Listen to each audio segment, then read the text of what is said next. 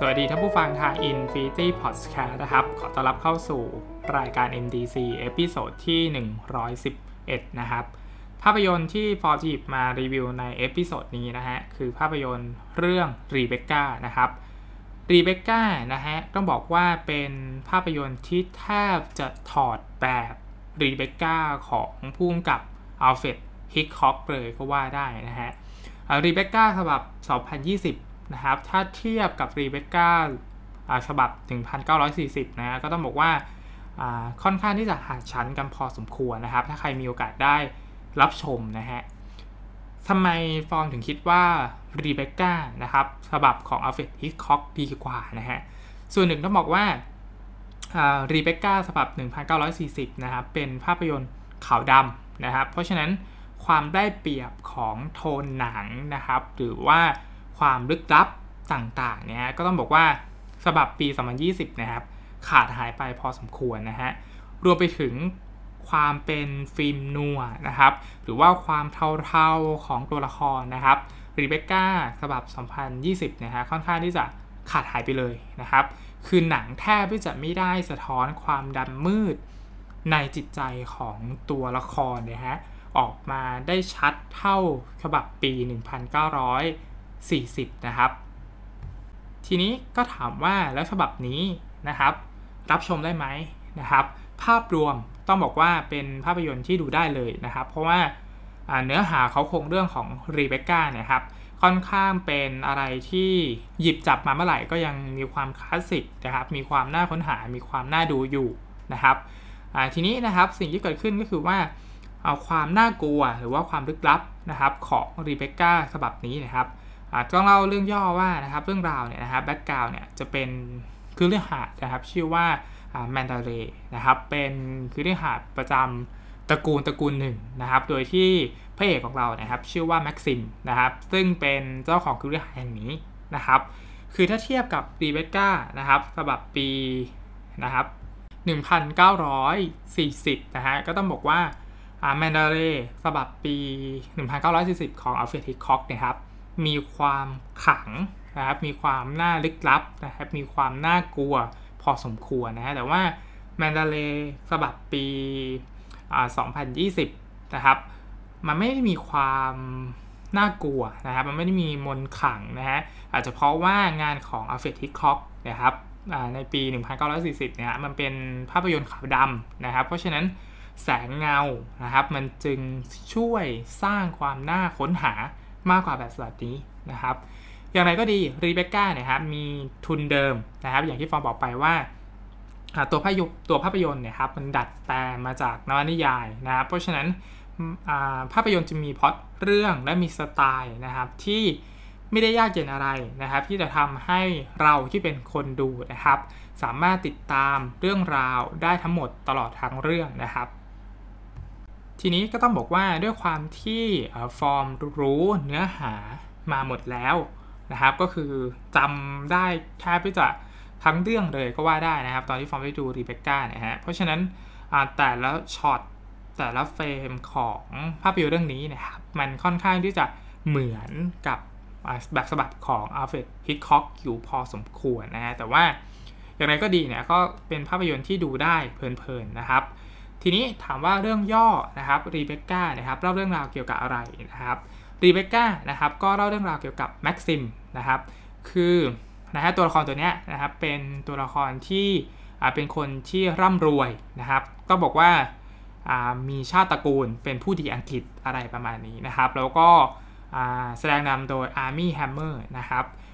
แม็กซิมนะครับสูญเสียภรรยานะครับภรรยาของแม็กซิมเนี่ยชื่อว่ารีเบคก้านะครับทำให้แม็กซิมนะครับก็ต้องทนทุกข์กับการจากไปของภรรยานะครับ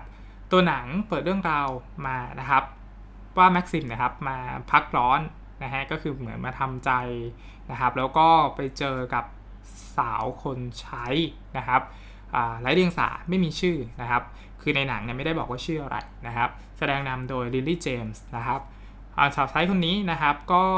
ได้มีความสนิทสนมนะครับกับตัวแม็กซิมนะฮะเสร็จแล้วแม็กซิมก็ตกลงแต่งงานนะครับแม็กซิมพาเธอนะครับกับกลับบ้านนะฮะก็คือกลับไปที่คือหาดแมนดาเรนะครับ พร้อมทั้ง พร้อมทั้งได้เป็นคุณนายใช่ไหมฮะ ราะฉะนั้นมันมีการเลื่อนลำดับนะครับ ตั้งแต่เป็นคนใช้แล้วก็สุดท้ายเนี่ยนะฮะได้เป็นคุณนายเพราะว่าแต่งงานกับเจ้าของคฤหาสน์หลังนี้นะครับ สิ่งที่เกิดขึ้นก็คือว่าตัวเธอนะครับจะต้อง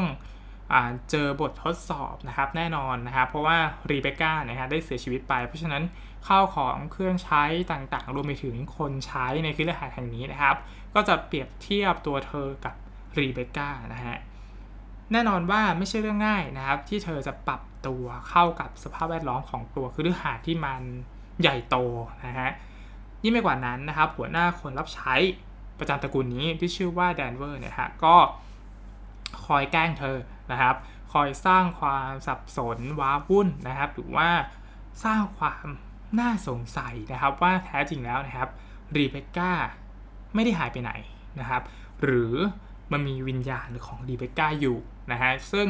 ตัวหนังก็ค่อยๆพยายามให้เรา ถ้าใครไม่เคยได้ดูฉบับ 1940 นะฮะก็จะเป็นการพาเราไปสืบคดีนะครับ ว่าแท้จริงแล้วนะฮะมันเกิดอะไรขึ้นกับรีเบคก้านะฮะ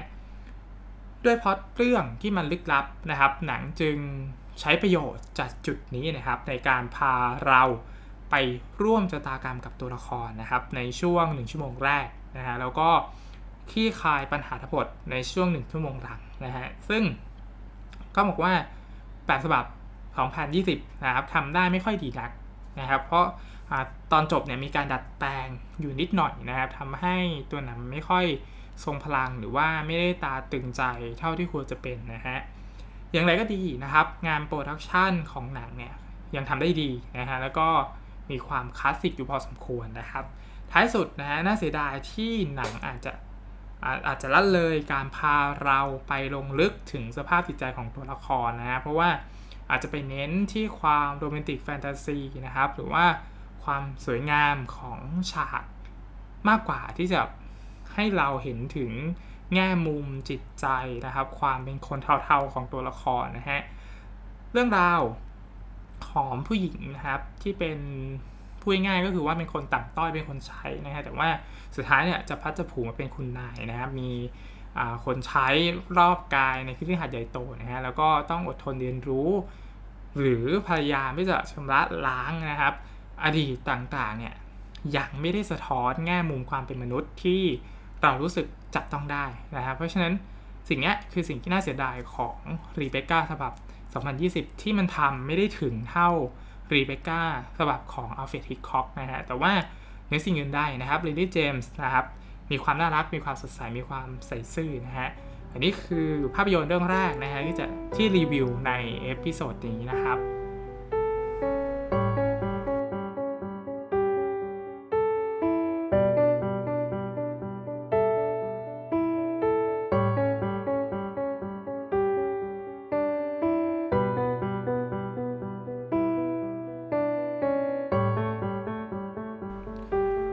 เรื่องที่ 2 นะครับ ใน episode นี้คือภาพยนตร์เรื่อง Blackpink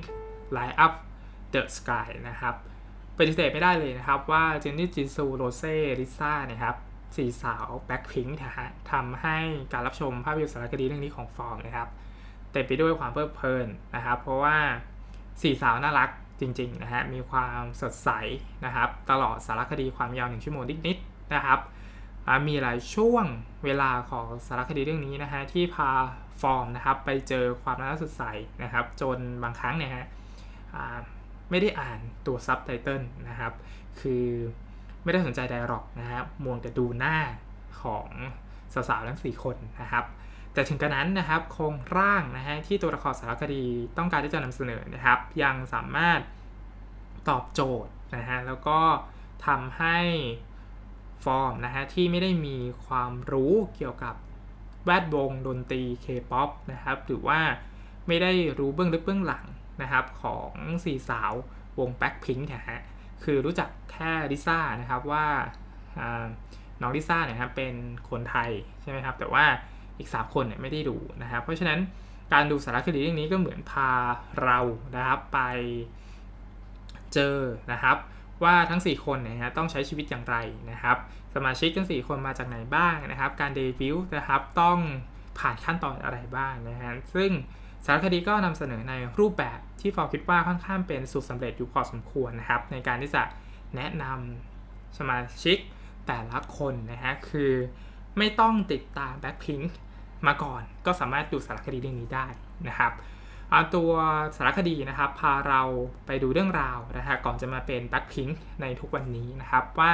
ทั้ง 4 คนเนี่ยฮะเป็นเพียงแค่เด็กสาวธรรมดาธรรมดานะครับที่ผ่านอะไรต่างๆ มากมายผ่านความลำบากก่อนที่จะมาเป็นทั้ง 4 คนนะก่อนที่จะได้มาเป็นแบ็คพิงนะครับมันมีความยากลำบากอะไรบ้างนะฮะ ทีนี้นะครับการนำเสนอของสารคดีเรื่องนี้นะครับนำเสนอโดยรูปแบบการนั่งสัมภาษณ์นะฮะโดยที่ตัดสลับฟุตเทจนะครับในวัยเด็กของทั้ง 4 คนนะครับ ตั้งแต่สมัยเดบิวต์นะครับจนไปถึงก่อนหน้านี้ด้วยตั้งแต่เป็นเด็กน้อยเลยนะครับ มันก็จะมีฟุตเทจของแต่ละสาวของแต่ละคนนะฮะตั้งแต่วัยเด็กด้วยนะฮะซึ่งอันเนี้ยคิดว่าน่าจะถูกใจแฟนคลับแบ็คพิงนะครับ เพราะฉะนั้นนะฮะ การใส่ฟุตเทจเก่าๆ การได้ฟังสัมภาษณ์เป็นรายคนนะครับ หรือว่าสัมภาษณ์พร้อมกันทั้งหมดเลยนะครับ มันทำให้ตัวฟอร์มที่ได้ดูสารคดีเรื่องนี้นะครับ เห็นถึงความแตกต่างนะฮะทั้งที่มานะครับ นิสัยใจคอรวมถึงบุคลิกที่ไม่เหมือนกันของทั้ง 4 คนนะครับแน่นอนนะฮะตัวหนังก็สอดแทรกความยากลำบากการศึกซ้อมนะครับ แล้วก็การไปทัวร์คอนเสิร์ตนะครับ ทีนี้นะครับเมื่ออภาพยนตร์เรื่องนี้เป็นภาพยนตร์สารคดีนะครับเพราะฉะนั้นการตัดต่อเรียบเรียงร้อยเรียงเรื่องราวจึงสำคัญมากๆนะครับฟอคิดว่า Blackpink นะครับ Light Up the the Sky นะครับทำได้ค่อนข้างดีในการที่จะร้อยเรียงเรื่องราวของสมาชิกทั้งหมดนะครับทั้ง 4 คนนี้เข้าด้วยกันได้นะครับ ซึ่งสารคดีไม่ได้ฉาบฉวย ในแง่มุมการนำเสนอแบบผิวเผินนะครับผมคิดว่าสารคดีค่อนข้างที่จะเจาะลึกไปที่สมาชิกในวงนะฮะแล้วก็ถ่ายทอดประเด็นความรู้สึกได้ค่อนข้างที่จะซาบซึ้งไม่ว่าจะเป็นช่วงเวลายากลำบากนะฮะช่วงการพยายามหรือว่าความคิดถึงบ้านการทัวร์คอนเสิร์ตนะครับทั้งหมดผมเชื่อว่า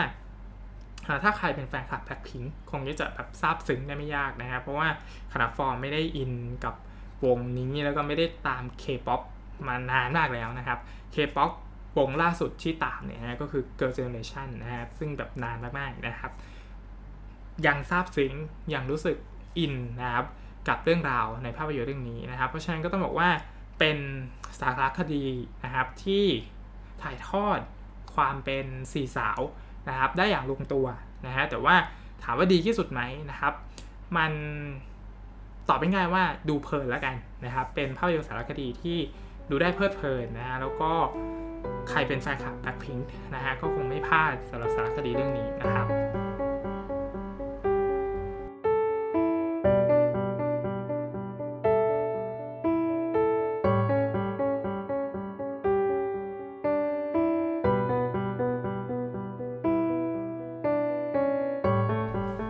เรื่องที่3นะฮะที่สุดท้ายที่จะรีวิวใน episode นี้นะฮะคือภาพยนตร์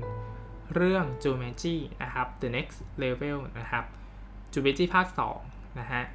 ถามว่าภาคแรกนะครับฟอร์มค่อนข้างที่จะชอบเลยนะครับสำหรับ j u m a n j i นะฮะส่วนภาค2นะฮะก็ยังคงดูได้สนุกเพลิดเพลินพอสมควรนะครับแต่ว่า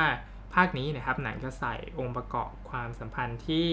มีความดราม่ามากขึ้นระหว่างตัวละครนะฮะแต่ว่าโดยรวมแล้วนะครับ มาตรฐานถ้าเทียบกับภาคแรกนะครับผมคิดว่าไม่ได้ด้อยไปกว่ากันเท่าไหร่นะครับ เพราะว่าตัวหนังยังมีความวายป่วงของตัวละครในร่างอวตารนะครับ ในเกมที่ต้องบอกว่ายังคงโดดเด่นนะครับสำหรับภาคนี้นะครับมีตัวละครเพิ่มเติมเข้ามาด้วยนะครับ ไม่ใช่ตัวละครหลักในภาคแรกทั้ง 4 คนนะฮะแต่ว่ามีตัวละครอื่นเข้ามาด้วยนะฮะก็เป็นการเซอร์ไพรส์ให้คนดูนะครับ เพราะฉะนั้นเราจึงเห็นบุคลิกของตัวละครนำที่แตกต่างกันไปในร่างทรงอวตารนะฮะที่แสดงนำโดยนักแสดงชุดเดิมนะครับ ซึ่งอันเนี้ย เป็นจุดขายของภาคนี้นะครับ แล้วก็ฟอร์มคิดว่าทำได้ค่อนข้างตลกขบขันทั้งเรื่องนะครับความจับพลัดจับผลูของตัวละครใหม่ที่เข้ามาในเกมนะก็คือตัวละครเอ็ดดี้นะฮะที่เป็นตาของสเปนเซอร์นะครับ แล้วก็เพื่อนสีคู่หูนะฮะชื่อว่าไมโลนะครับตัวละครสองตัวเนี้ยนะครับมาสร้างคาแรคเตอร์ใหม่ให้กับตัวละครในร่างอวตารนะฮะหนังเริ่มต้นเรื่องนะครับ ด้วยรูปแบบเดิมเลยนะครับ คือถ้าใครดูภาคแรกนะฮะก็จะอาจจะรู้สึกเบื่อๆหน่อยในช่วงแรกนะครับ เพราะว่ามันวนลูปเหมือนเดิมเลยนะครับ แต่ว่าหลังจากนั้นเนี่ยครับมันมีองค์ประกอบต่างๆ ในเรื่องที่เปลี่ยนไปนะครับ พร้อมทั้งมีทักษะนะครับของตัวละครนะฮะที่แบบมันเพิ่มเติมมากขึ้นกว่าภาคแรกนะฮะภารกิจนะครับช่วงแรกก็อาจจะเหมือนเดิมนะครับ แต่ว่าหลังจากนั้นนี่ยฮะ จะเป็นภารกิจใหม่ที่ไม่เหมือนเดิมแล้วนะครับ เพราะฉะนั้นในตัวเกมนี้นะครับ มันก็จะมีอะไรที่มันเพิ่มเข้ามาแตกต่างจากภาคแรกนะครับทำให้เส้นเรื่องหลักของภาคนี้นะฮะแตกต่างจากภาคแรกเลยนะครับ คือโดยรวมแล้วเนี่ยฮะแตกต่างจากภาคแรกเลยนะครับ ทีนี้นะครับ ความตลกของภาคนี้เนี่ยต้องบอกว่าลดน้อยลงกว่าภาคแรกนะฮะอาจจะเพราะว่า ไม่อยากให้จำเจกับภาคแรกนะครับความคิดว่านะครับ ก็เลยมีการใส่ความดราม่าลงไปค่อนข้างที่จะเยอะนะครับ ซึ่งหลายๆฉากหลายๆ จังหวะมันไม่เหมาะกับสถานการณ์ในเรื่องเท่าไหร่นะครับ เพราะฉะนั้นอันเนี้ยเป็นข้อเสียของภาคนี้นะครับ คือว่ามันมีความดราม่าที่ไม่ค่อยตรงจุดเท่าไหร่นะครับ แต่ว่าความตลกเนี่ยยังยังโอเคอยู่นะฮะไอความดราม่าเนี่ยน่าเสียดายนะครับ ความคิดว่านะครับ เพราะว่ามันมี จังหวะหลาย ๆ จังหวะที่ทำได้ดีนะนะฮะแต่ว่าหลาย ๆ จังหวะก็เหมือนความเหมือนต้องการที่แบบยัดเยียดดราม่าจนเกินไปจนเกินความจำเป็นอะไรประมาณนี้นะฮะงานฉาก CG นะครับยังทำได้อลังการเพลิดเพลินนะครับ action ก็สนุกนะครับเพราะว่า action สนุกนะครับดูได้สบายๆเลยนะคือดูได้คั่นเวลานะครับ คือถ้าใครชอบภาคแรกก็คงจะดูภาค 2 สำหรับ MDC episode นี้นะครับ ภาพยนตร์ที่นำมาฝากนะครับ คุณผู้ฟังในรายการนะฮะ มีด้วยกัน 3 เรื่องนะครับสำหรับ episode หน้านะฮะ จะเป็นเรื่องอะไรนะครับ ที่ฟอร์มได้มีโอกาสรับชมในรอบสัปดาห์นะฮะ ฟอร์มก็จะนำมารีวิวนะครับในรายการ